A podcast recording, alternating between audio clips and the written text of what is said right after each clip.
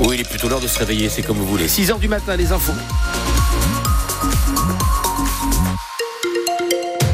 Je vois des températures pour cet après-midi en Moselle hallucinantes. Ouais, moi-même, je me suis dit, tiens, je me suis trompé, ils ont sorti le bulletin de mai euh, l'année dernière. non, mais on, on plaisante, mais évidemment, c'est préoccupant tout de même. 14 à 16 degrés, alors que nous sommes le 15 février. Effectivement, c'est surprenant.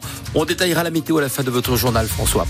Euh, L'actualité ce matin, pourquoi est-il essentiel de participer au recensement de sa commune? Vos réponses ont des conséquences multiples sur l'avenir de votre ville, de votre village, sur son budget d'abord puisque l'État verse plus ou moins de dotations en fonction des paliers de population. Même chose pour le nombre d'élus au conseil municipal. Si la barre des 3500 habitants est franchie, eh bien, il faudra augmenter le nombre de conseillers. Un recensement au plus juste permet donc de lancer aussi des politiques de construction de logements. Voilà pourquoi votre maire compte sur euh, vous pour répondre aux questionnaires que vous avez peut-être reçus dans votre boîte aux lettres en ce début d'année. 20% des communes de moins de 10 000 habitants sont recensées par l'INSEE. Pour les autres, au-delà de 10 000, c'est quartier par quartier chaque année. Autre enjeu, celui des ouvertures et fermetures de classes. Euh, exemple, le maire de Charlie-Oradour, 680 habitants au nord de Metz, en a perdu une de classe en septembre dernier. René Huberti prépare ses arguments, donc chiffres à l'appui pour la retrouver. On va pouvoir estimer maintenant plus précisément le nombre d'élèves, espérer la réouverture d'une classe. L'éducation nationale fait ses comptages tout seul, c'est vrai. Mais nous, c'est important également d'avoir des chiffres à remettre en face. Ça nous permet d'avoir également une projection pour l'avenir, pour les deux, trois prochaines années. On sait, on dit toujours hein, que quand l'éducation nationale ferme une classe, c'est extrêmement compliqué d'en ouvrir une autre, mais euh, l'école reste quand même la base de vie du village, c'est l'âme du village.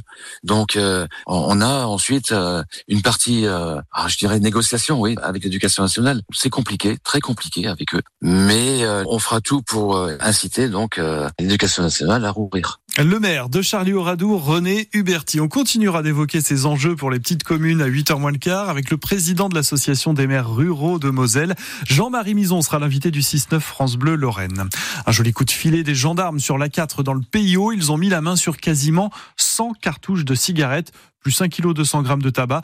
C'était dans la nuit de lundi à mardi. Le véhicule était conduit par un homme de 38 ans qui venait du département de l'Aube. Alors il sera jugé et sa marchandise sera détruite. Les tromperies sur l'origine de certains aliments existent et sont démasquées dans des supermarchés mosellans. Les services de l'État ont débusqué de fausses origines françaises dans 8 magasins sur 14 contrôlés durant la première semaine de février. Dans le pays messin, dans le secteur de Sarrebourg-Château-Salin et à Thionville. Exemple, dans un Lidl, de la volaille allemande présentée comme euh, élevée en France. Dans un Leclerc, des kiwis et des betteraves pas si français que ça. Dans un Cora, de la salade de scarole qui venait d'Espagne, contrairement à ce qu'indiquait l'étiquette ces contrôles avaient été promis suite aux manifestations des agriculteurs en janvier. Arnaque, chapitre 2. Cette fois, de faux agents de l'eau se font passer pour euh, des agents de Veolia dans l'agglomération Messine. Euh, technique classique, un, compteur à relever, sauf que Veolia précise que les abonnés peuvent eux-mêmes relever leur compteur. Et il faut aussi demander une carte professionnelle à ceux qui sonnent chez vous. Comment les futurs pompiers sont-ils sélectionnés? Sur des épreuves sportives auxquelles France Bleu Lorraine a assisté hier. Ça se passait au gymnase de Bassam à côté de Thionville. Il y avait 1200 candidats pour euh, briguer 373 places. Les candidats retenus seront répartis dans tous les départements du Grand Est, de Bourgogne et de Franche-Comté. On teste leur capacité en natation, en endurance, en charge lourde, mais rien d'hors norme, souligne le colonel Jérôme Boulanger, directeur adjoint des pompiers de la Moselle. L'essentiel, c'est de pouvoir évaluer vraiment les qualités physiques pour cette partie du concours euh, qui seront mises en œuvre très concrètement par les sapeurs-pompiers euh, ensuite dans leur mission au quotidien. Il y a une épreuve qui consiste à gravir des marches avec des poids. Bon, pourquoi? Eh bien parce que le sapeur-pompier qui doit aller secourir une petite mamie qui est tombée dans son appartement doit monter des escaliers avec du matériel, avec des sacs, doit éventuellement retourner à l'ambulance pour compléter le matériel, etc. Donc ça demande une endurance euh, cardio-respiratoire. Ça demande une force pour pouvoir porter le, matériel, même si, attention, ne nous trompons pas, les sapeurs-pompiers ne sont pas des héros, ne sont pas des surhommes.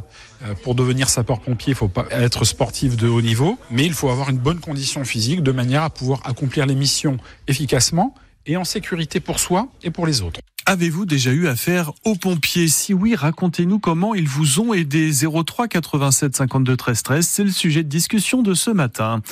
Le conducteur d'un camion blessé durant la nuit sur la 30 à Richemont en montant vers Longwy. Un blessé également hier soir à Forbach sur la 320. L'accident a impliqué deux voitures qui roulaient en direction de l'Allemagne. Et puis hier après-midi, vers 16h30, et un camion s'est renversé sur la 30 euh, à Ucange et il a fallu du temps pour pomper ce qu'il restait de sa citerne de l'adjuvant pour béton qui visiblement n'est pas dangereux pour l'environnement. Encore un carton de Mass Handball en, en championnat de France. Oui, les Dragons reviennent de Gironde avec un écart de plus 22 buts. Elles se sont imposées à Mérignac 44 à 22 lors de la 16e journée de Ligue. Pause pour Hugo Humbert. Le Messin a voulu enchaîner euh, avec le tournoi de tennis de Rotterdam après avoir remporté euh, dimanche celui de Marseille, mais il s'est incliné hier au premier tour, battu par le 55e joueur mondial, le Finlandais Russu Vuori. Euh, Humbert a intégré le top 20. Hein. Il est maintenant 18e. Euh, les champions défilent à l'approche des JO dans la communauté de communes de Rive-de-Moselle. Et eh oui, après l'ancienne escrimeuse Laura Flessel la semaine dernière qui se trouvait à Mézières-les-Messes, deux championnes de judo ont passé la journée hier avec 140 jeunes des clubs de Richemont et de Henry. Priscilla et Astrid Nieto euh, qui leur en ont mis euh, plein les yeux. Mathilde Ansker, elle est en place sur les tatamis du club d'Henry. Les championnes ne sont pas encore là, mais l'échauffement a déjà commencé. Et les voilà sur le tatami en face d'elle, 140 enfants en kimono, des petits comme euh, Lénaël, 9 ans, qui n'en revient pas. Ça fait bizarre parce que ça peut arriver qu'une seule fois dans la vie. Derrière elle, les ados aussi sont impressionnés. C'est génial. C'est trop bien. Époustouflant, c'est pas tous les jours qu'on aura cette chance. C'était incroyable. Surtout dans notre petit judo, on n'est pas énorme, on n'est pas des milliers quoi. C'est l'impression qu'elles viennent à Henry quoi. Pendant une heure, les deux championnes mènent le cours, enchaînent les prises. Ça, c'est le bruit des vannes qui tombe. Il sert de cobaye pour la démonstration et il a beau être ceinture noire, il ne regrette pas d'être venu. 4 ans, j'ai commencé le judo, 9 ans, je les vois à la télé et puis bah là, j'ai 20 ans et, euh, et je tombe avec elle. ouais, c'est trop bien. Et à la fin du cours, Astrid Nieto est ravie. Ça fait partie du jeu et c'est super de pouvoir rencontrer des beaucoup plus jeunes. Donc euh, ça fait passer un bon moment à tout le monde. Avant de repartir, place à la surprise. Tous les judokas aspirent à obtenir la ceinture noire. Et aujourd'hui, on va remettre la ceinture devant tout le monde à Camille. Camille a les larmes aux yeux. Ce moment face aux championnes restera pour toujours dans ses souvenirs. Là, ça va être les photos à pied dans ma chambre. Meilleure journée de ma vie, plus beau jour de ma vie.